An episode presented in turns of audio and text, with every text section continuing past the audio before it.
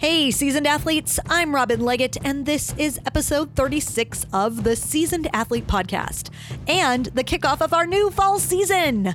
I am so happy to be back with new episodes and a new crop of inspiring athletes over age 40 ready to share their stories and advice with you. We're here to prove one story at a time that age does not have to prevent you from achieving your bold athletic and fitness goals. To learn more about this podcast and see show notes from this or any episode, visit season seasonedathlete.me. And if you like what you hear, I would love it if you'd subscribe, share with your friends, and please leave a rating and review on Apple Podcasts. Before we get to today's guest, you may have noticed that we are rocking some new theme music around here. During our hiatus, I decided to spiff things up, and that included getting some brand spanking new original theme music. Gone is the happy go lucky tune that you may have also heard on a handful of other podcasts if you're an active podcast listener. Now we have something that I think reflects the badass nature of the athletes we feature on the Seasoned Athlete podcast. Our new music comes to us courtesy of one of my oldest friends, an amazingly talented musician by the name of Jason Achilles. Learn more about him at jasonachilles.com. And now it's time to get to know today's featured season athlete, ultra runner Charlie Engle. I had the honor of chatting with Charlie a little while back, and we ended up having one of those really great conversations that also turned out to be really difficult to edit. So today's episode won't feature an everyday seasoned athlete we're just going to get right to the main interview. You may want to be ready to take some notes because Charlie drops some serious seasoned athlete knowledge in today's episode. Let's get to know Charlie Engle. Hi, Charlie. Hey, how's it going? Oh, great. How are you doing today? I am pretty darn fantastic, actually. So it's hot, but uh, it's hot where you're I, at. I don't, I don't mind hot so it's good. That's good. I, and based on uh, some of the things I've read about you, heat is something you have had to tolerate in your many adventures, which we're going to get into. But first, are you ready to drop some seasoned athlete knowledge on our listeners today? I am so ready to offer up everything I have. That is so good to hear. You are Charlie Engle of Chapel Hill, North Carolina. You're a husband, a father, a writer, a runner, and a recovering addict. You've run across deserts, you've summited ice covered volcanoes, you swam with crocodiles, and even served a stint in federal prison. But your greatest challenge, as you say, is the challenge you take every single day, and that is sobriety. Instead of trying to kill your addictive nature, you instead channel it into positive, purpose filled pursuits. And those pursuits have literally had you running all over the globe. You've been clean and sober since 1992. Your running pursuits have been the subject of multiple documentaries. And in 2016, you released your first book, aptly titled Running Man. You are, as you describe yourself, an addict who runs and a runner who writes. Is there anything vital personally, professionally, or from your athletic life that you'd like to take a quick moment to fill in? Wow, that was the best intro I've ever had. So no, I think you you covered the basics, and I, I have no doubt that we will we will do the deep dive here in a moment. So thanks for asking. Absolutely. And I'm excited to do that. From here, I'm going to ask the big question that I ask all of my guests, and that is what is your age at this moment in time? I am 55. Fantastic. So let's start from the beginning.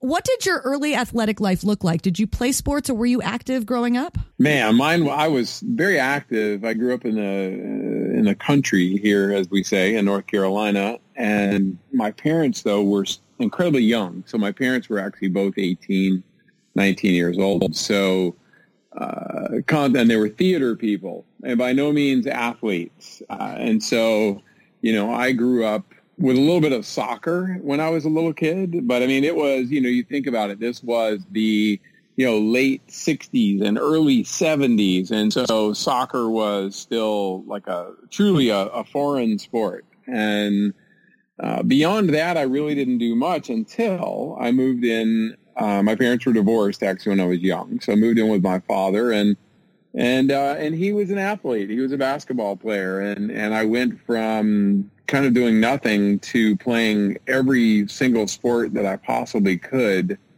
in high school. So I did run, and I think a, a tidbit people find information uh, in uh, informational is that my uh, my grandfather was actually the head track coach at University of North Carolina in Chapel Hill for about 40 years when I was when I was young. He died unfortunately when I was young, but it did it did do what we know happens. It it imprinted on me, and my my family basically told me that I was going to be a runner, and uh, as it turns out, they were they were mostly right. um, so yeah, so I ran all through high school, and and uh, I played football and basketball and baseball, and kind of did the whole the whole high school experience, and went to college at UNC Chapel Hill, and and actually went there to play football and never played a, a single down, but. Um, you know, I was a I was a pretty slow footed, reasonably stubborn athlete. So let's talk about the journey to addiction and uh, and how running and athletics sort of played a role in concert with that.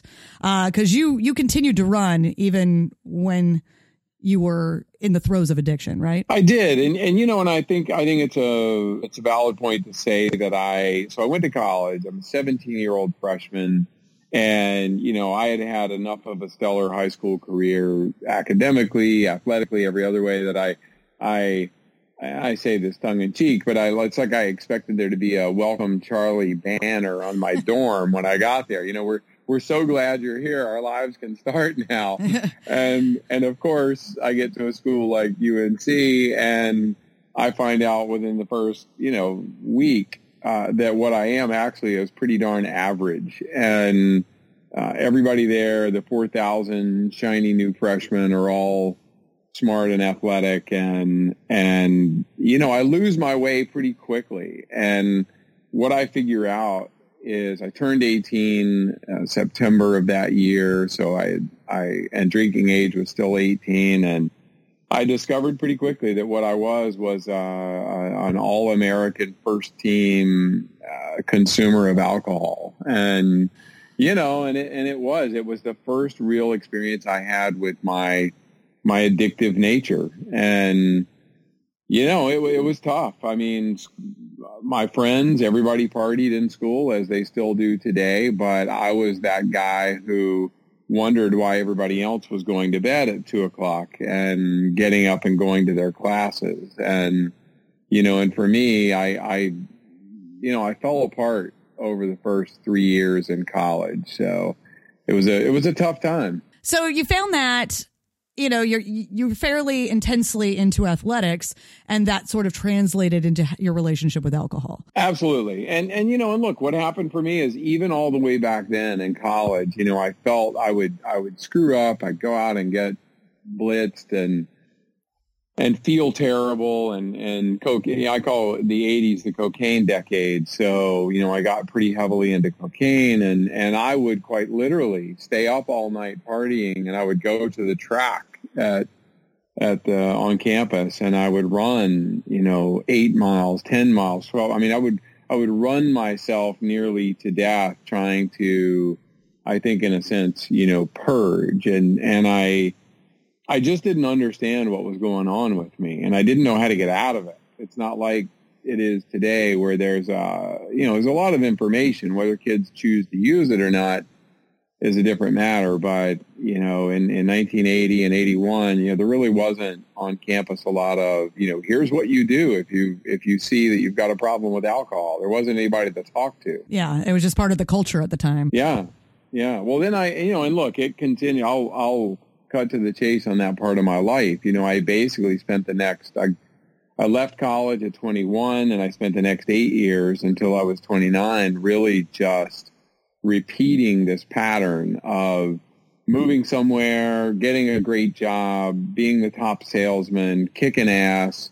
Six months later, you know, not showing up for work uh, because of drinking or drugs and um, you know, not doing any of the things I needed to. And, and, and as I like to say, lather, rinse, repeat. Yeah. You were living that Wolf of Wall Street life, basically. Absolutely. I was. And, and, and the way that I overcame, you know, I wasn't, people have this, this, uh, picture in their minds very often of what an addict looks like. And, you know, and I was, I was the top salesman wherever I was and I would, uh, mostly out of desperation, not out of desire because I, I sort of assumed that you know they can't fire the top salesman, and that that actually turned out not to be correct. but if he's um, if the top salesman's a mess, right? Yeah. If he's a pain in the ass more than right. he is, uh, you know, good for the company, then he will in fact be fired. And so but I, I did it, you know, I look, looking back, I understand that my goal was to balance the bad behavior with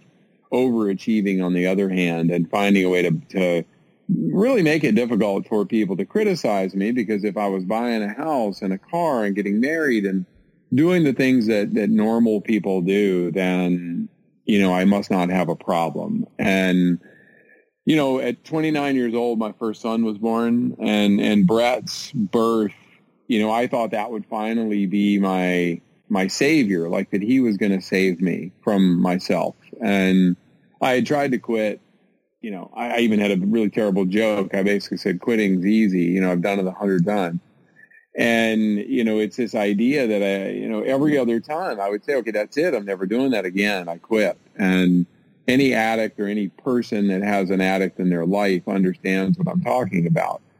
Um, you know, the intentions are there, but unfortunately, a few days later, that person feels better all of a sudden. And, you know, this time I can only have two beers. I'm sure of it. And it always leads to the same place. Yeah. But anyway, at 29, you know, I found myself in, in, working in Wichita, Kansas, and, and my son is two months old and, you know, he comes to visit and I've got this amazing, you know, hope and desire to be, to be sober because I've got to take care of this this baby and and uh, it was the greatest week of my of my life to that point is is having Brett there with me and I I I dropped he and his mom off at the airport and inexplicably I you know I drove straight to the hood and spent the next six days you know smoking crack and drinking and and uh, that ended with the police going through my car and there's three bullet holes in my car and and and they were put there you know by somebody trying to shoot me.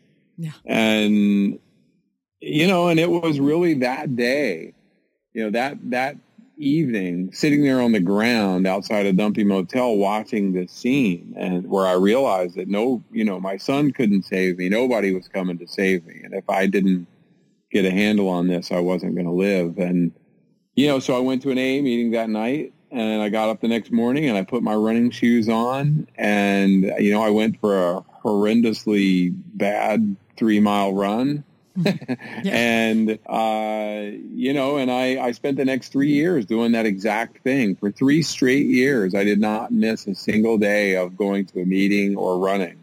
Wow. And and slowly I started to build a life. And and in that period I ran, you know, I ran more than 30 marathons and because as I like to say, because clearly I had that whole addiction thing under control. But um you know. Yeah. But you had to you had to do something to replace it. Some people eat, some people take up smoking cigarettes. You just right. ran all the time. I needed both things. I needed I needed traditional treatment like AA mm-hmm. and I needed to run because I I thought I needed to run the addict out of me to like take a scalpel and cut that part of my personality away. And it took me those three years to figure out that actually my my addict, the addiction part of me, is actually the best part of me. And if it if it weren't for that part, you know, I'd probably be sitting on the sofa with a, a, you know, a channel changer in my hand, and that would be the extent of what I did. And yeah, so I'm grateful for it, but I, but I also have to, you know, uh, 26 years later, I'm, I'm happy to say that I, I, still have to manage my addict. It never fully goes away. Never, never. You're always a recovering addict. No, always. an addict is never fully recovered. And it's for you, it was, it's about kind of forming that relationship with the addict part of you and channeling it into something different. No, you nailed it. And I, and I'm, you know, yeah, I am happy to say that, you know, I mean, if I could take a pill right now and not be an addict, I wouldn't do it because it's,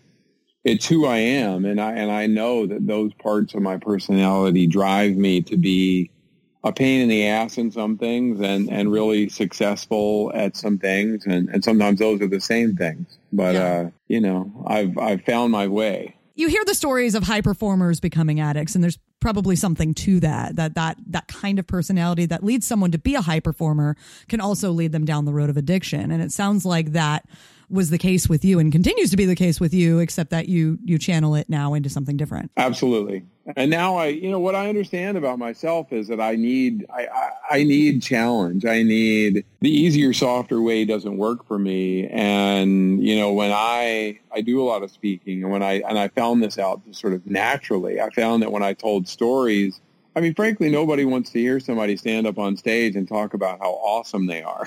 Right. I'd, I'd, I'd rather stand up there and, and sure, talk about some successes, but the struggle is way more interesting. And, you know, I encourage people all the time myself these days to, you know, they're training for a big race or something. And a lot of their goal tends to be that they want the race to be as perfect as possible, as, as easy as possible, if you will. And and I always say, you know, what's the fun in that? Like, yeah, why would we know, even do it? Why would we, right. even, yeah, challenge ourselves in that way if it's easy? Well, the stories we all tell when the race is over is, you know, I, I puked at mile 12 or I got a blister or some, you know, some guy tripped me or, you know, we tell the stories of hardship and those are the ones that, that form our, our, who we are. And, and so, you know, I always say that, that some of our, for all of us, you know, hardship is, is partially self-inflicted and, and partially completely out of our control. Like, you know, you know, just hits us from out of nowhere. And, and most are a combination of the two. You know, we actually saw it coming if we were paying attention, but, um, right.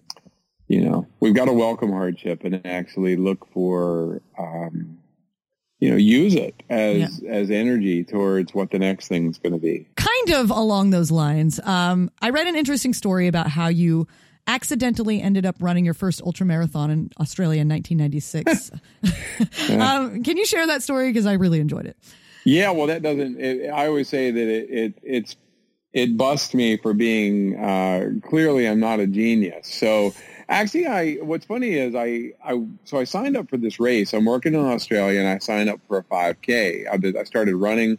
So I'm working in Australia. I'm about four mm-hmm. years clean and sober.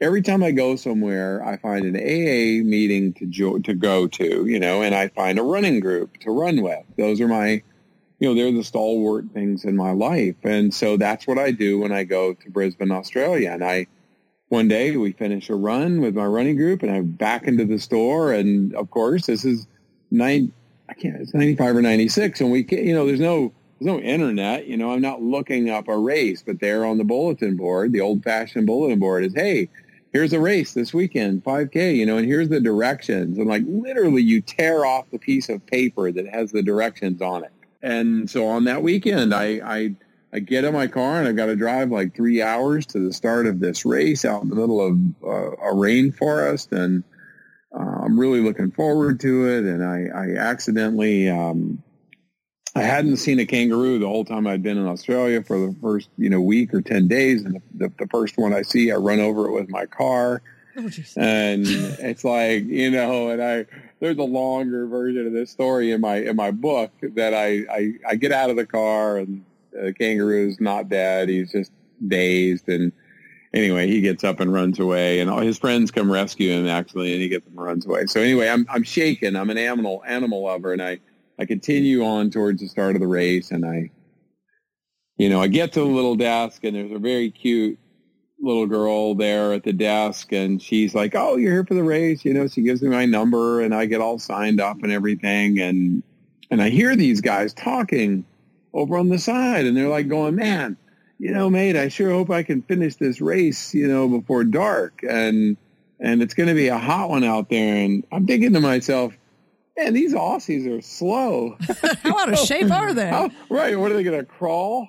and uh, I literally I laugh out loud, not really meaning to. And the guy looks at me and he's like, "So, you know, do you run a lot of 50ks, mate?" And I'm like, "50k?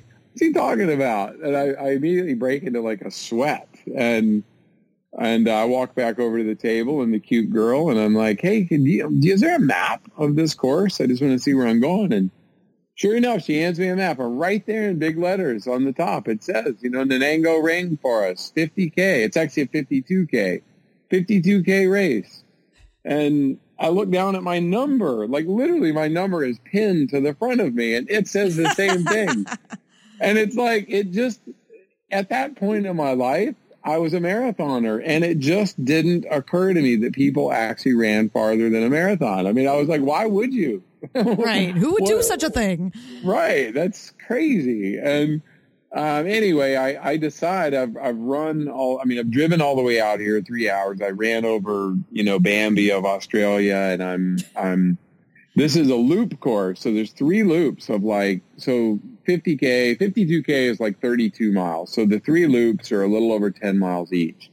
And I decide I'm just going to run one loop and I'll quit. Like that's it. I'm, I'm, I'm going to run way farther than I planned on for that day, but that's all I'm going to do. And so I get out there and I'm, I'm running and it's beautiful and just stunning and I'm hearing birds I've never heard before and you know the it's a small crowd 150 people I think something like that and and uh, we're out there running and I, I come back over the final rise I complete my 10 point something miles and I hear the announcer going oh, here comes the Yank. Here comes the Yank. You know, he's, uh, you know, he's in 10th place. And I'm thinking, great, fantastic. I'm now representing all of North America.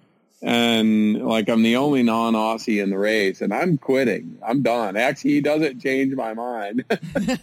so I come, I've come across the finish line, and of course the uh, you know, the, the cute girl from registration walks over to me and she's like, and this is the stupidity of the male uh, species, you know, she's like, you're going to keep going, aren't you? I'm like, oh yeah, absolutely.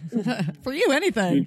right. Because we're just, you know, stupid yeah. that way. And, you know, heaven forbid we, you know, humiliate ourselves and say, no, no, I'm done for the day. But anyway, I decide to continue, but I am still going to quit this race. Like I'm, I now make a decision. I'm going to run to my car and and quit. Just keep going. And, Get out of there. Right. So there's nothing brave about what I'm doing, and uh, I'll cut. You know, cut to the finish here. So I, I I end up finishing loop two, and it is at that moment that I I sort of have this moment, and I'm like, wow, you know what?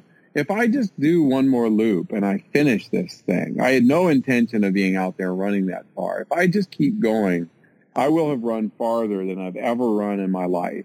And, and that seems like something that I shouldn't waste this opportunity. I should do it. And I come back around on the third loop. Um, I'm finishing this race and, you know, I recognize that I've achieved something.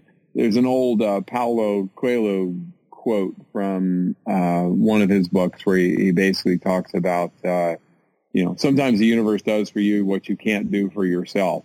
And I cross the finish line and I end up winning the race and um, it's the most unintentional thing I've ever done. And there wasn't anything brave about it. I basically spent the first, you know, several hours trying desperately to quit and somehow just continued going. And, and it was that race though afterwards and sort of the, the, the afterglow where I, I said, you know, out loud to myself in the car driving back, you know, wow, you know what? I really want to see how far I can go. And that sort of laid the groundwork for the rest of my, you know, ultra athletic career. That turns you into an ultra runner. It, it did, at least in name, if not in reality. Right. So I just, I, I love that you, you were just looking for all sorts of ways to quit this race and you ended up winning. I've never heard yeah. that before. I've never heard of a race that anybody had run that they were looking for multiple ways out yeah. while they were running the race and ended up winning. So yeah, clearly this was this was the right path for you. You just kind of had to stumble into it on accident. Well, I, I could tell the story much more uh, courageously. I think I could spin it some way, but I, I think that you know, again, I think all of us we find ourselves in positions sometimes where we didn't plan on a certain circumstance and and as as I love to say, it doesn't matter what happens; it only matters what you do about it. And uh, through a, a, combination of stubbornness and um, ego, also played played a real role. You know, a combination of those things drove me to do something that I had no. I actually didn't know that I could do it. Like I didn't know that I was capable of that, and you know, I got through it and I figured out that, okay, you know, I'm not just capable of that, you know, maybe I'm capable of more. So let's, let's find out. Right. And, and, what a great experience to go into a race not expecting to do it and not really spending a whole lot of time anticipating it, thinking about whether or not you can, stressing about it. You go into it and you learn this part of yourself. You learn this new thing about yourself when you're not even you know you didn't even plan for it. Exactly. Yeah. No it's very well said. Thank you. So as I briefly mentioned in your bio, you did serve time in a federal prison between was it 2010 and 2012? Yeah, so I actually went in in, in on uh, on Valentine's Day of 2011, which oh, is wow. uh, yeah, yeah wonderful way to wonderful holiday. Well, you know, you didn't have to wait in line. didn't have to wait for for dinner at a restaurant. It gets crowded. It, you know, the holidays a pain. I didn't. I didn't. I was a little concerned. My only real concern that day was was not being someone Valentine on my first day in prison. But oh, uh, you know, not not that there's anything wrong with that. But right, I wasn't, but, you, know, know, looking for that. Yeah, I, I I like the fact that I hopefully I can make I, I like to make light of the circumstance. So I'm sure, sure. your your listeners are right now going, what the well, you know, if you can't look back and, and find humor in, in the dark parts of your life, you know, yeah, it, it helps to do that sometimes. So, no doubt. Can you talk about the time you spent there and how you were able to keep running while incarcerated? Yeah. Well, and I, I would be remiss. People can obviously look me up. If you if people Google me, they can find a million stories about what happened. And I, I do feel compelled to at least say the incredibly short version of this was I was charged with allegedly overstating my income on a home loan application from 2005. So let's just put it that way. And I, I fought it very hard in court and ended up on the front page of the New York Times a couple of times in a very high profile case. And, you know, it was, it was what it was. And I ended up uh, with a 21 month sentence, 18 months of which I served in Beckley, West Virginia. And I think the, you know, at that point in my life, I was 19 years sober. so, the thought of something like this happened, you know, go back to my 20s and all kinds of things could have happened. Right. That that you might have expected it, you know, yeah. but at this point it probably was a big surprise for you. No doubt. And so so uh, this goes in that category of of well, probably somewhere in the middle of self-inflicted and uh, completely out of the blue and not my fault. And I'm glad to say that thanks to sobriety and thanks to um, a lot of years of running and of of understanding what it's like to fight through difficult circumstances, I decided that I would approach incarceration the same way I approached everything else, basically with a an open mind and uh, sort of an attitude of exploration and okay, because I, no amount of fair or unfair, you know, just or unjust, that wasn't going to change the circumstance. So I recognized very quickly that my happiness under these terrible circumstances was still entirely up to me and within my control. And so I went in there and I did what I always do. I started running. And and I found through running in an incredibly limited circumstance. You know, I was able to go out into the rec yard every day and run around this quarter mile, I called it a goat path. You know, we were on top of a blown up mountain in rural West Virginia. And, you know, this path basically went around the entire rec yard and it was all, it was pretty much exactly a quarter mile. So, I was out there every single day running around in a circle with no other choice. Uh, although I will also say there were times when it was prison, and so we were in lockdown at times, which basically meant that no one left the housing unit, and sometimes for days on end. And I ran in place in my cell for up to eight hours on those days talk about you know making the best of your circumstances and and figuring out how to how to react as opposed to letting life dictate how you're going to live it. The thing first of all that I, I two things happened very quickly. Number one uh, so i'd done this race called badwater many years in a row out in death valley. And some of your listeners may know this race. It's 135 miles through death valley and it's widely regarded as you know one of the toughest races on the planet. And um, I picked up a Runner's World magazine early on when I was, you know, when I was in prison, and I and I realized Badwater was coming up in a few months, and I decided that I was going to run my own version of Badwater uh, while being locked up. That I would I would run 135 miles on the same day around this crappy little track.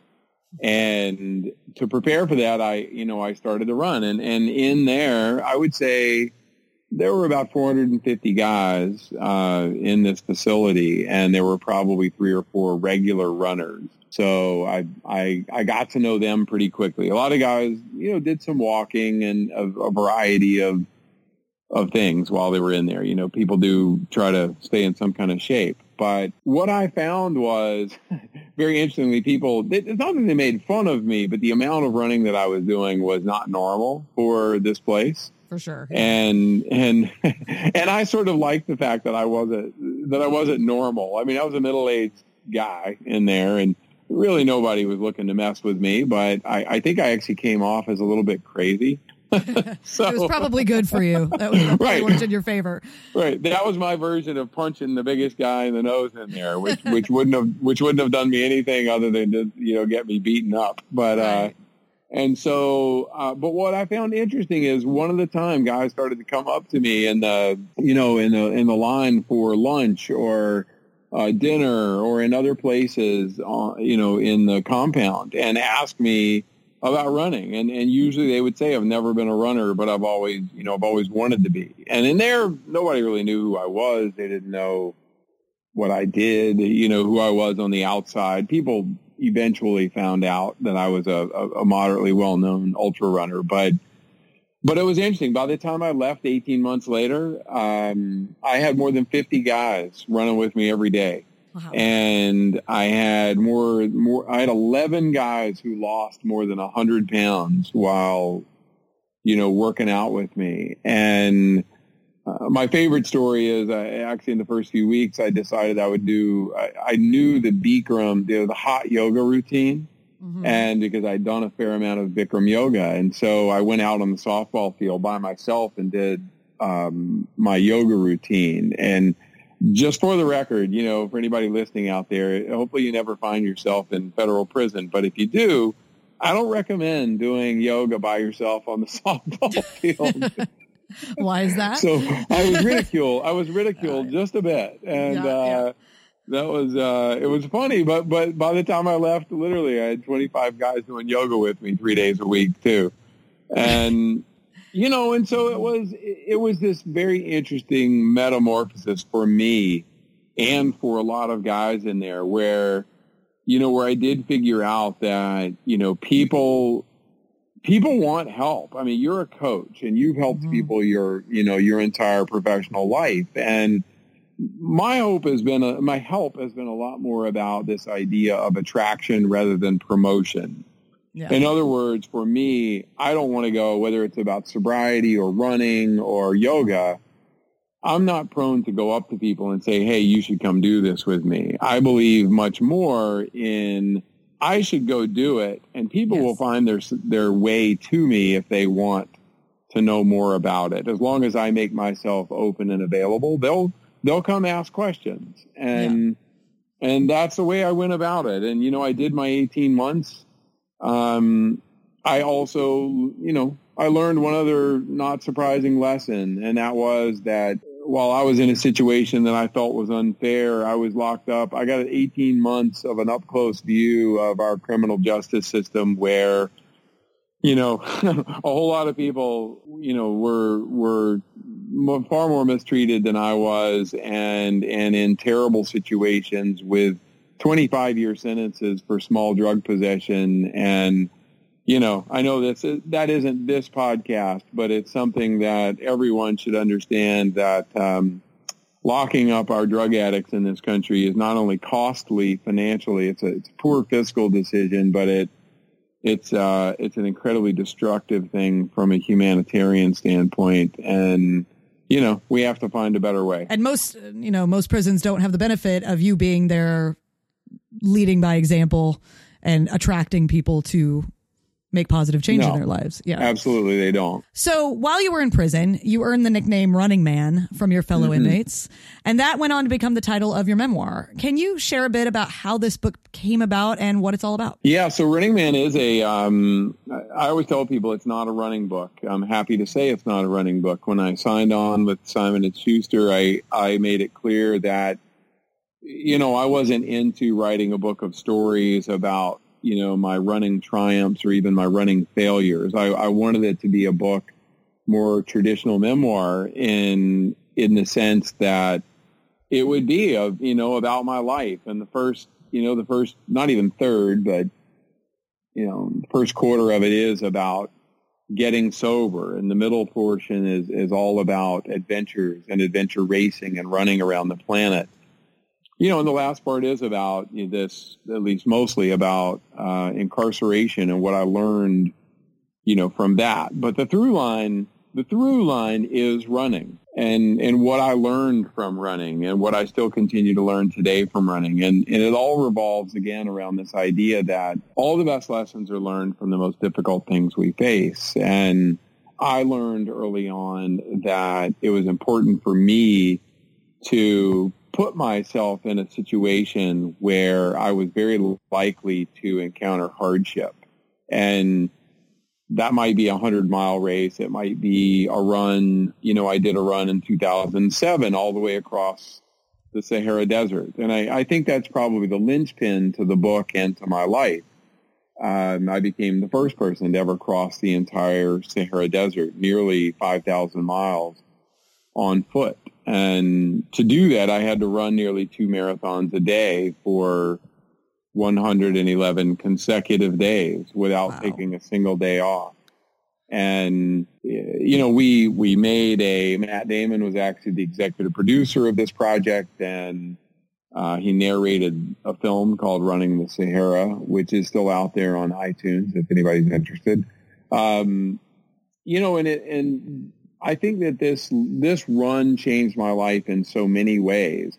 A, it, it it taught me that I was in fact capable of far more than I thought. But it also, I think it, it did what happens so often to all of us in our lives. You know, I, I was excited about this idea. I trained, I prepared. So this is like starting a business, starting a family, anything that someone's trying out there.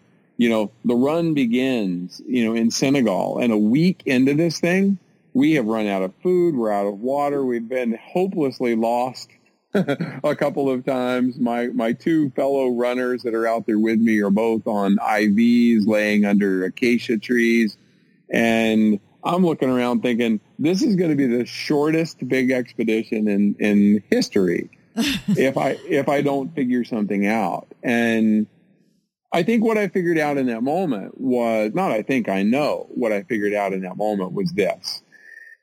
I had been envisioning, and, and look, you as a coach probably help people envision occasionally success. Mm-hmm. But for me, I had been thinking about the meaning behind this run, and I had been thinking about finishing and diving into the Red Sea, you know, over 4,000 miles away, like from the beginning. And I forgot that what I needed to do was the hard work in front of me on a daily basis. And on that day, you know, seven days into this run, I said, okay, I need to do this run the same way I do sobriety. This needs to get back to the one day at a time idea. And the next day I woke up at 4 a.m. like usual, and all I focused on was running a marathon that day, uh, that morning rather. So before lunch, I needed to finish a marathon, and I did that. I took a break, I ate lunch, I took a short nap, and I got up in the afternoon and I said, okay, now I have to focus on running a second marathon before dinner. And I did that.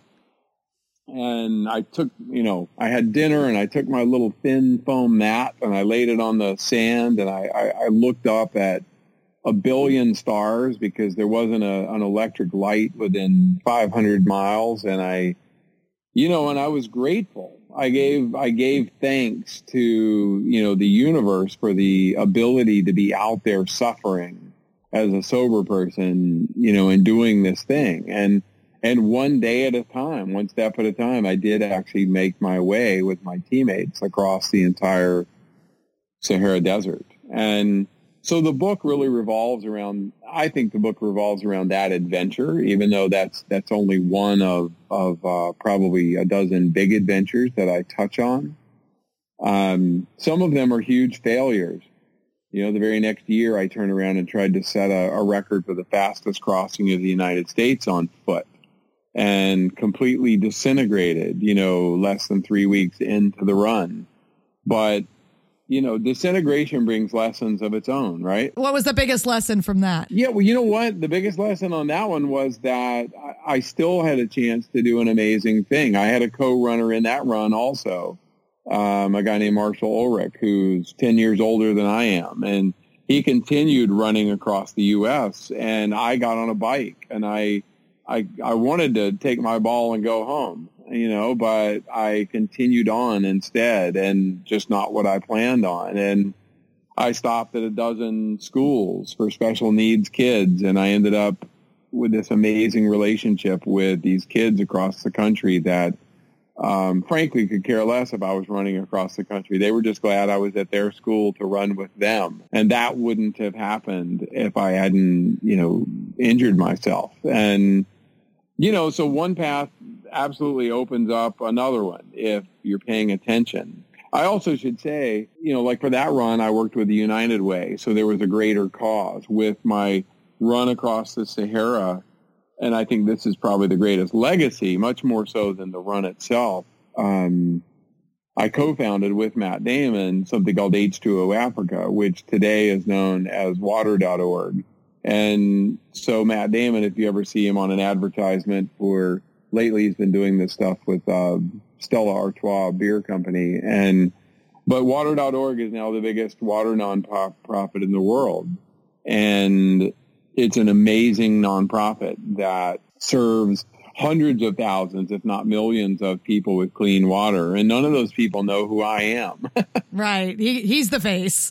Right, he's the face. Most yeah. of them don't know who he is either over there. Right, that's true. About, what they care about is clean water, and for sure. But this this crazy idea of running across the Sahara Desert, which was nonsensical at its best, you know, and seemed impossible. But that crazy idea you know, led to the creation of this nonprofit that serves so many people. And, you know, I take a lot of uh, pride and, you know, I'm just very grateful that I had a chance to be involved with that. What I love about the story about uh, traversing America, um, just the, the power of adaptation, the power of the ability yeah. to, to adapt when things are challenging, when things are tough, as opposed to quitting. And I love the good that came from that adaptation. Man, I so totally agree. And I, am sure that's, you know, part of your coaching philosophy. But people, yeah, people have to understand. Adapt- uh, frankly, adaptation is the key to everything, is it not? I yeah, mean, for sure. How many things actually go the way we laid them out on on the map or in our business plan or and what fun would it be if they did? How boring would that be? I mean, I, I always say, you know, I'm, I'm as an older athlete, in fact, the, the place that I can excel, I'm not going to beat, usually I'm not going to beat the young guys. If I'm running a hundred mile race, that's a very runnable, flat race. I'm not winning that race because somebody faster than me is going to be out there. Mm-hmm. So what I do is I look for races that are challenging in other ways mountains, weather, heat, you know, whatever it is, because the, the benefit of being an older athlete is that I may not have seen it all, but I've seen a hell of a lot. And I know what it feels like to fall apart. I know what it feels like to fall apart in a race. I know what it feels like to have my life fall apart. and the answer, you know, who we are, in fact, is, is really only revealed when things do fall apart. And so I look at that as an opportunity to adapt. As you just said, adaptation is everything. So I've got to find a new way to get past that moment. It, usually it is just a moment, especially in a race where we think we can't go on or we, or maybe we don't even want to go on. But if you can just get past that, that debilitating moment, um, usually things will turn around. And the moment always feels bigger than it actually is. Absolutely. And that that's so funny because you just you just answered my next question, which which was uh, the unique challenges or benefits that you find as an older athlete uh, training and competing at the level you do. And it sounds like the ability to adapt and and the knowledge of how to do that and the moments when it it is required may be a benefit to you as an older athlete. Would I be right about that? Absolutely. And look, we have to we're we've been alive long enough to understand how to suffer properly. That's what I always tell. I like that. I, always, I, like that. I tell my kids that all the time. I'm like, you don't know anything. You know, you're 25 years old. What do you know about suffering? You know, and and and my son is a smartass, so he usually says, "Well, I'm, I'm your son, so I've suffered so, plenty." but um, you know, but you know, there is this idea. The thing that we have over our our younger competitors is we do know how to get through tough times and and we have to call on that and look normally in a race it boils down to three things hydration nutrition and attitude you know there there are basic functions uh, you know the mechanical things of if we're calorie depleted or we're dehydrate, dehydrated then you know first things first you know cram a thousand calories in your body and drink as much as you can humanly consume. Yeah. And usually, so your body will physically work. Exactly. Usually, yeah. that's like putting oil in your car. You know, magically, it will begin to function again. It might take thirty minutes, but if you, especially in an ultra, if you can just keep moving and consuming calories, you will magically feel better. But the third then is is to not let that that let down because very often we of course start races with goals and a huge meltdown all of a sudden makes that goal maybe unattainable. You know, you don't you don't know, but if it's a hundred mile race and you're trying to break a certain time, or a or a fifty miler, or or a marathon, you know, all of a sudden that goal that you trained so hard for is out the window. And so, how do you respond? And in my view, the right response is to use our experience to to understand that there is much to be accomplished in just getting across the finish line, no matter what the time is. And and very often the satisfaction gained from a slower time, but knowing how hard we had to fight to get it, is, is far more satisfying than having a kick-ass race and a PR. PR is always fun, but I don't know. I, if I have to list off the top five races that really formed or events really formed who I am as an athlete, none of them are my fastest races. They're probably all your hardest, toughest races, right? Absolutely. They're the ones that I wanted to quit so freaking badly and and found a way just to trust the process and to just keep moving and and understanding that if I just keep moving, you know, I'm going to learn something and, you know, I'm not going to learn anything from pulling the plug and coming up with, you know, I am a salesman at heart. So I always say that we, we, all of us, we, you know, we make decisions emotionally and in a race, in races, we still do that too. We make decisions emotionally and then we justify them rationally. Oh, well, I've got a race next week or two weeks from now. And, you know, and so since it wasn't my day, I wanted to save myself. I'm sorry. 99.9% of the time, that is total and complete bullshit. Right. Pardon me. I don't know if we curse That's on okay. your podcast, but you know, I, I mean, it normally is just us selling ourselves on the fact that we, you know, that we don't want to feel the pain anymore. Mm-hmm. And, and it's usually a way out. And I think that the best way out is through. Yes. keep, keep yeah. moving and, and you'll find all that you need. That will be the most satisfying way out for sure. No doubt. So there may be people listening right now who, of course, would find inspiration in your story because who wouldn't? But at the same time, they may also think that well that, you know this i couldn't do this. I couldn't do what he does. I couldn't run those distance. I, I couldn't even do a marathon or a half marathon. What advice would you give to someone who thinks that way? Well I, and i totally appreciate that question and i think that they are wrong. If you can run a 5k you can run a 10k if you can run a 10k you can run a half marathon. I mean it really is a I don't advise if you've only run a 5K entering a 100 miler. You know, it's not, it's probably not the best choice. Unless, unless it's by accident. You, you know. there we go. Right. Yeah. unless you're just not smart like I am. And, then go for it. right, then go for it. But I, I do think that, um, and the best thing someone can do is to get a plan. And, and very often that does involve getting a coach. And I, I do think there's great power in getting a, a coach, whether that coach is a physical coach that's going to tell you how far to run on Tuesdays and Thursdays or, you know, what pace to run. That's very effective. But but a coach that can also tell you, you know, why you should be doing this and what the rewards are, what the value is. And uh, here's a here's a thing. We talk we started this podcast talking about me as a kid.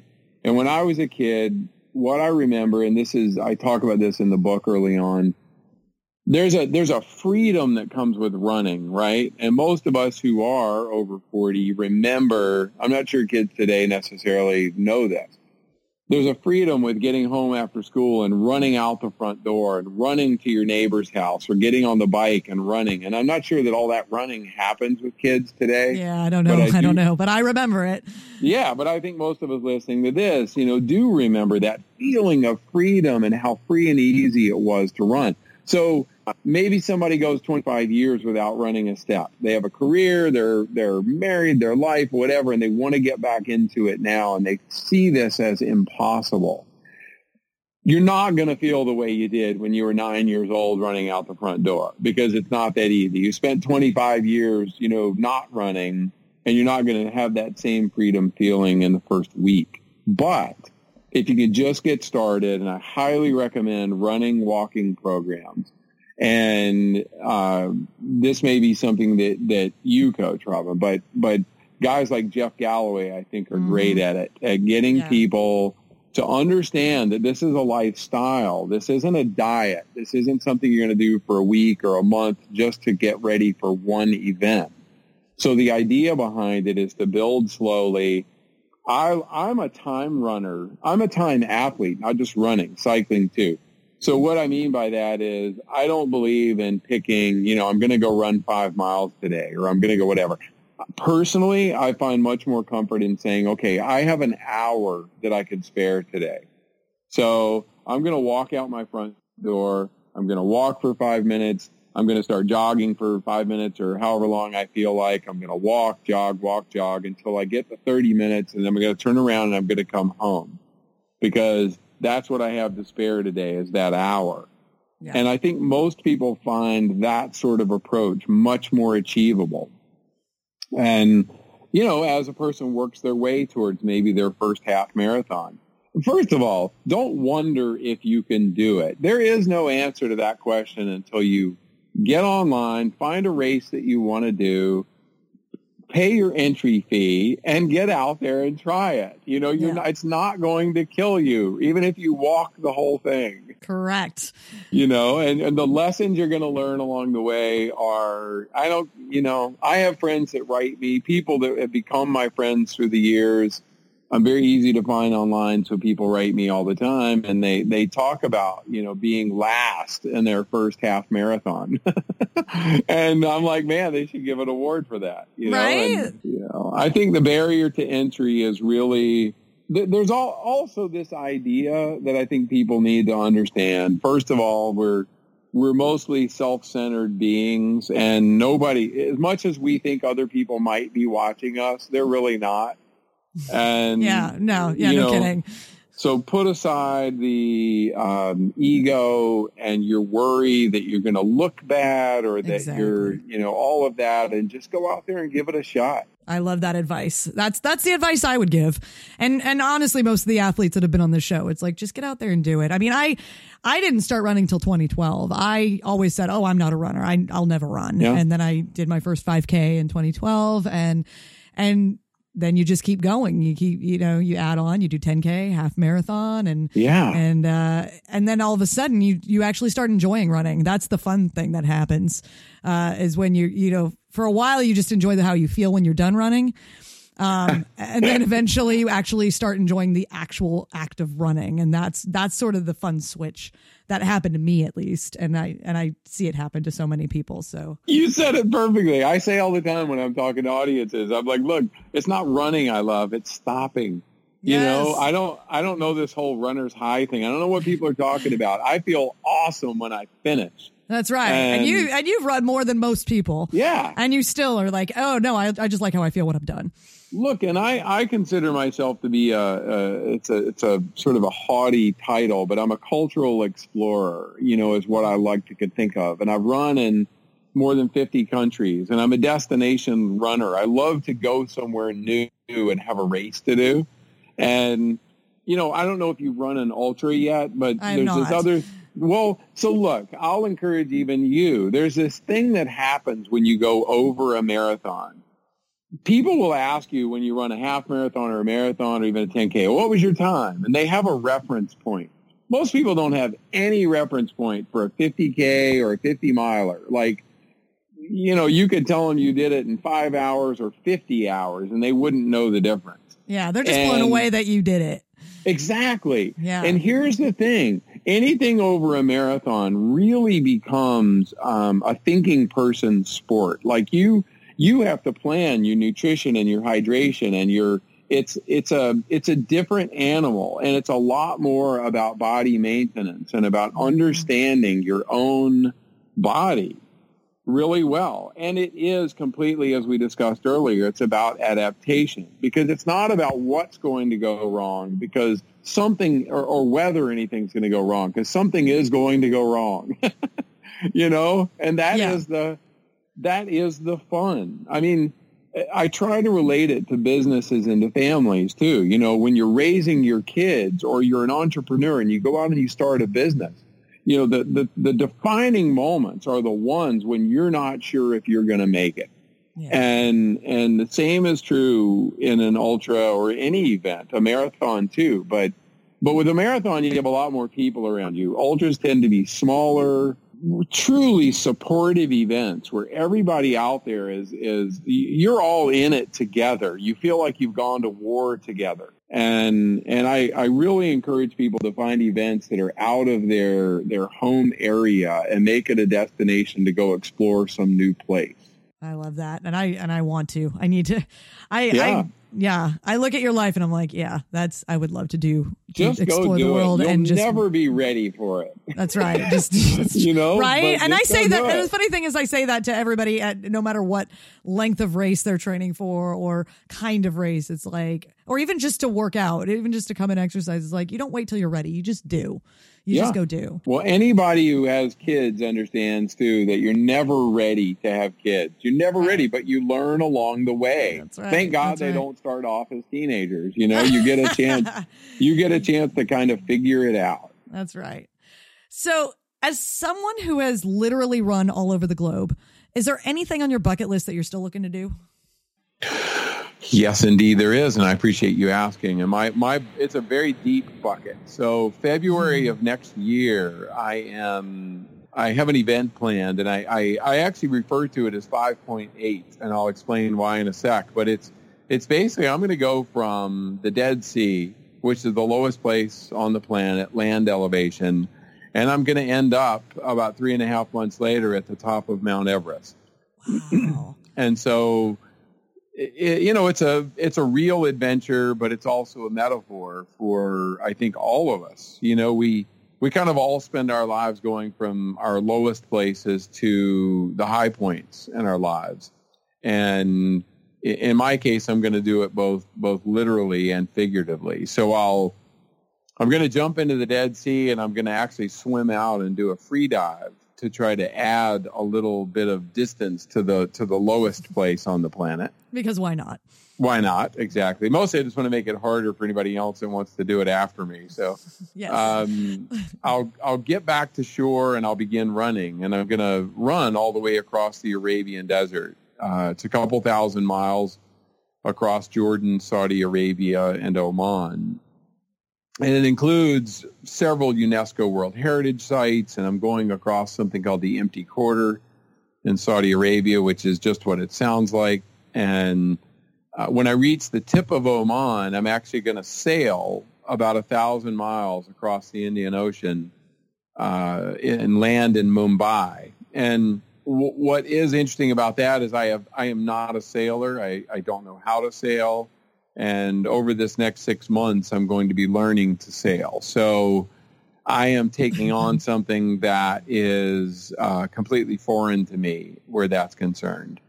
Um, when I reach shore in Mumbai, I'm going to get on a bike and actually cycle all the way to northern, uh, northwestern Nepal, and uh, and then all the way across Nepal to the base of Mount Everest. And uh, from Everest Base Camp, I will climb like everyone else, and it'll be this time of year that I'll be on the mountain. And if things go according to plan, uh, somewhere around now, I will be up on Mount Everest on the top and wow. uh, top of the world. And um, yeah, it's a project I've actually been planning for many years, and it's finally going to happen next year, beginning February first.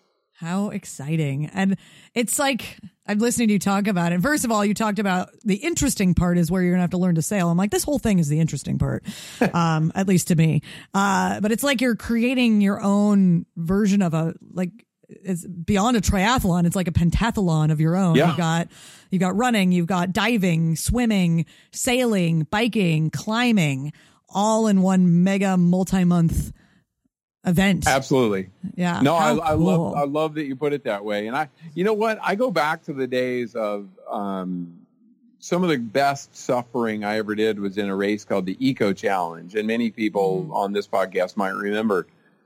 Eco Challenge was these these heinous ten day adventure races where you do all these different sports as a team uh, with no sleeping and, you know, the jungle in Borneo and uh, the deserts of the Atacama in Chile and places like that. And this is, this is my own version of that. And I, I always tell people that we, we do get lulled into this idea that we all have, always have to pay an entry fee and enter someone else's adventure. And sometimes you know we can actually do our own. And and this is obviously this is this is one I've planned for years and it's um you know it may not be a beginner's adventure but there is a version of this you know for everybody where you can sit down with a map and a compass and actually say okay you know the state that I live in how how long is it across my state? You know and and could mm-hmm. I actually bike across it or bike and run across it or something like that? And you know, I think most of the people listening here are intrigued by that kind. If you're listening to this podcast, you are intrigued by that kind of idea. Yeah. And I would certainly hope so. Yeah. Yeah. And don't be afraid of it. You know, it's about planning and it's about, yeah, you got to have some support. And, yeah. and usually there's somebody in your corner that wants to go out there and do it with you or, or be your support team and be out there with you. And, you know, people are always waiting for, I don't know what they're waiting for, especially if you're over, you know, if you're my age, if you're 55, you better not be waiting for anything. Right. yeah. You don't, you may not have the luxury of time to wait. So you may as well get yeah. out there and create your own adventure and get on with it. Yeah. And yeah, you don't yeah. have to do, you know, I'm not, there's nothing wrong with doing the, I don't even know what to call it. I was going to call it a geriatric bike tour. Um, and I don't mean that to diminish geriatric bike tours, but you know, you, people don't they just assume too often that they're still that they're not qualified to be out there doing big adventures. And i think it's the exact opposite. I, I think that people in their 20s are, are the ones who aren't qualified. I think we're overqualified. And, right. and you know we need to be out there uh, showing by example that uh, you definitely are never too old to be out there doing an adventure and that leads me into uh, one of my final questions for you. And I ask this of all my guests. And maybe you've already said it because you've dropped a lot of seasoned athlete knowledge in this time that we've spent together. But before we go, do you have one parting piece of wisdom that you've learned in your competitive and your life journey, really, that you'd like to share with our listeners? Can you narrow it down to one? Yes. Actually, you know, I can. And I think I have already said it, but I would like to say it again. And that is to welcome discomfort. Like to actually seek out, you know, be intentional about your discomfort. Understand that when you enter an event uh, or when you choose an adventure, that the purpose is not to make it as easy as possible, possible that the actual purpose is to create some sort of hardship and a challenge and something that you will be, whether anybody else is watching whether you tell another soul about it, you are the one that knows that you got through that hard moment. And so I think finding something that that does challenge you in that way is is it's still what I'm seeking every single day and I encourage other people to do that. I and I can get behind it absolutely as an athlete, as a, a business owner that I am. Uh, I I just opened a gym, and so I understand. It's like I I could live a comfortable life, or I could seek out that challenge and hardship, and and and seek comfort in that discomfort because that's where the true rewards come from. So I'm glad you shared that. Thank you. No, and I, I I'm glad, you know, looking at your career, I know that, you know, the danger in talking to, to me is that of course you may very well find yourself in an ultra marathon sometime. So. I might find myself in an ultra marathon. I might find myself running up the state of California. There you go. You know, choosing. I, I, what really stuck in my head is sort of the choose your own adventure aspect of life. As a child of the '80s, I'm I'm very familiar with choose your own adventure books, and and so that's that's sort of what I got from you. It's like you create the adventure in your life. And you don't have to you know you don't have to pay an entry fee although it's it's you know it's nice to do that and and have something on your calendar that you you're committed to. But i like that you don't you're not beholden to that that that you create adventures for yourself. And that's that's really my biggest takeaway. It's like ah, i should i need to create some more adventures because why do i have to pay someone else when i can just yeah. m- make it for myself? So that that's a takeaway that i got from this conversation and i and i'd love it if other people got that too. Well i appreciate that. I actually just saw this week that someone i don't even know who it was uh, set a, a new what they call fastest known time, an FKT, across the state of North Carolina, of, of uh, California, rather. It was like 256 miles, I want to say. But I mean, mm-hmm. living where you live, holy mm-hmm. cow. I mean, you, you get to run from either the ocean all the way out to the desert or from, yep. depending on where you are, or from the ocean to the yeah. mountains. And oh, yeah. man, I mean, not just running. You could, you could do a, a run, bike, paddle, Elliptigo. That company yeah. Elliptigo just sent me one of those about a month ago, and I freaking love this thing. it's a you know you can cross train your way across the across the state. So yeah, with all sorts of different terrain. Yeah, right for sure. And invite invite me. I'll come do it with you. All right. When I decide to do it, I'm giving you a call. This go. is going to happen. That would be awesome. So, Charlie, if somebody wants to learn more about you, contact you, uh, seek out your book, where can they do that? So the, the simplest thing to do is the catch-all uh, website. So it says charlieengle.com. And I'm sure on, on your show notes or on your podcast, they'll see my name spelling. And everything from the book is available on, you know, Amazon, Barnes & Noble, and all major booksellers. And my actual, you know, phone number and email is right there on my website. And I field tons of questions every day about addiction and addiction recovery, about running, about taking on big adventures, uh, even about prison from time to time. So, uh, you know, if there's if there's something that I can help with, I absolutely encourage people to reach out. That's great. I love how accessible you are because I, I think there are a variety of populations of people that you can help. And I'm sure you have helped in your life. And that's just such a wonderful thing, you know, to be able to do and to be doing. So no, um, I appreciate thank that. you for doing that. Well, my final, my final words of wisdom is always this, and that's, it's, it's my philosophy to, to keep it, you have to give it away. Yes. And, you know, accumulating knowledge and wisdom and experience and all of that stuff is great. But if you don't share it with other people, then what good are you doing? So, yes. And that's why we're here today. Absolutely. To, to give away some knowledge, to share some knowledge. I'm right there with you. So, Charlie, thank you so much for giving away knowledge and for being on the Seasoned Athlete podcast. You have a truly one of a kind story. Uh, and that's why I wanted to talk to you today. And you're a clear inspiration for anybody who's listening. I absolutely look forward to following your continued adventures, especially next year. Uh, I, I can't wait to to hear about you being at the top of Everest and conquering that challenge. Thank you so much, Rob. It was truly my pleasure. I mean, I enjoyed it. You asked great questions, and uh, it was just a an easy conversation. So thank you. So, I have a bit of an update on the adventures of Charlie Engle. Every year on July 23rd, Charlie celebrates his sober birthday, commemorating the day he got sober. In typical Charlie fashion, he celebrates by taking on a difficult physical endeavor. This year, in honor of 26 years of sobriety, Charlie embarked on a 26 hour run. He chose a three mile loop around the Healing Transitions Recovery Center in Raleigh, North Carolina, as a way to encourage locals to join in with him. About 300 people did show up. Some ran, some volunteered at the aid station, and some spectated.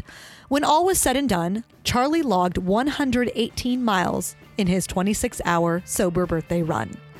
And that leads us to our top three takeaways from Charlie Engle. It was really hard to narrow it down to three from Charlie Engle, but I will do my best. Here goes. Number one, Charlie said that the key to any race is hydration, nutrition, and attitude. Now, notice he didn't mention training.